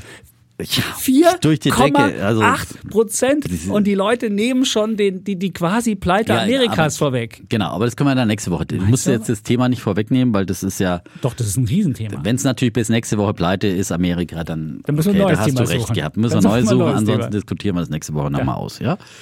Äh, Es waren ja aber viele spannende Geschichten auch dabei. Ja? Was jetzt? Von gescheiterten Schaufelherstellern und hochfliegenden äh, Drohnen. Ich glaub, wir ja. machen aus dem- Der wir machen aus Defner hatte recht. wir Ja. machen aus den Schreib einfach, Defner hatte recht drüber. Ja. Defner hatte recht. Ja. Aber will nicht mitmachen bei Alles auf Aktien. ja. Also, Er kann auch Nein sagen. Andreas aus Stuttgart, der das gefordert hatte, lautstark, dem müssen wir leider sagen. man leider sagen. Er muss Wird nix. einfach immer Defner und Chapitz äh, am Dienstag hören Defner. und den Mhm. Glotzcast am Freitag gucken. Wir hatten eine ganz nette und, Frau, und die Fernsehen heißt gucken. Nirvana hieß sie. Nirvana? Nein, nicht Nirvana. Nivena hieß sie. Nivea? Nivena hat eine ganz nette Mail geschrieben, den Chapitz. Weil ich ja, ja. Kriegt der Chapitz von Frauen nette Mails? Nein, es ging nur darum, sie wusste, dass ich bin ja so ein, äh, ja, ich habe doch als, als, als Kind von meinem das- Vater nie Zustimmung bekommen, Ach so, deswegen bin ich doch so, deswegen, ja. so liebesbedürftig. Du kennst das ja, doch. Und, deswegen und, kriegst und, und, schreiben dir Frauen manchmal diese Mitleidsnummer. Oh, kann ich dich trösten. Ja, gut. So, reicht für heute. So, der, der. Sommerfeld ruft jetzt schon an und fragt, wo ich bin, Ja. weil der Christian wahrscheinlich schon da ist. Ja. Oder, und, und, und wir müssen hier. Ja, reicht für heute. Ja, und ähm, würdest du die äh, Verabschiedung bei Weltfernsehen machen? gibt es mich auch noch. Ja. Und wir- uns gibt's Und Freitag. den, uns zusammen gibt es Ja, bei Weltfernsehen immer wieder freitags um 17.45 Uhr. Ja. Da solltet ihr auf jeden Fall dabei sein. Deswegen Genau. nichts verpassen, aber das ist eine andere Schlussformel. Wir sagen einfach nur Tschüss, Und ciao. bleiben Bulle, Und Bär. Defner. Und Chapitz.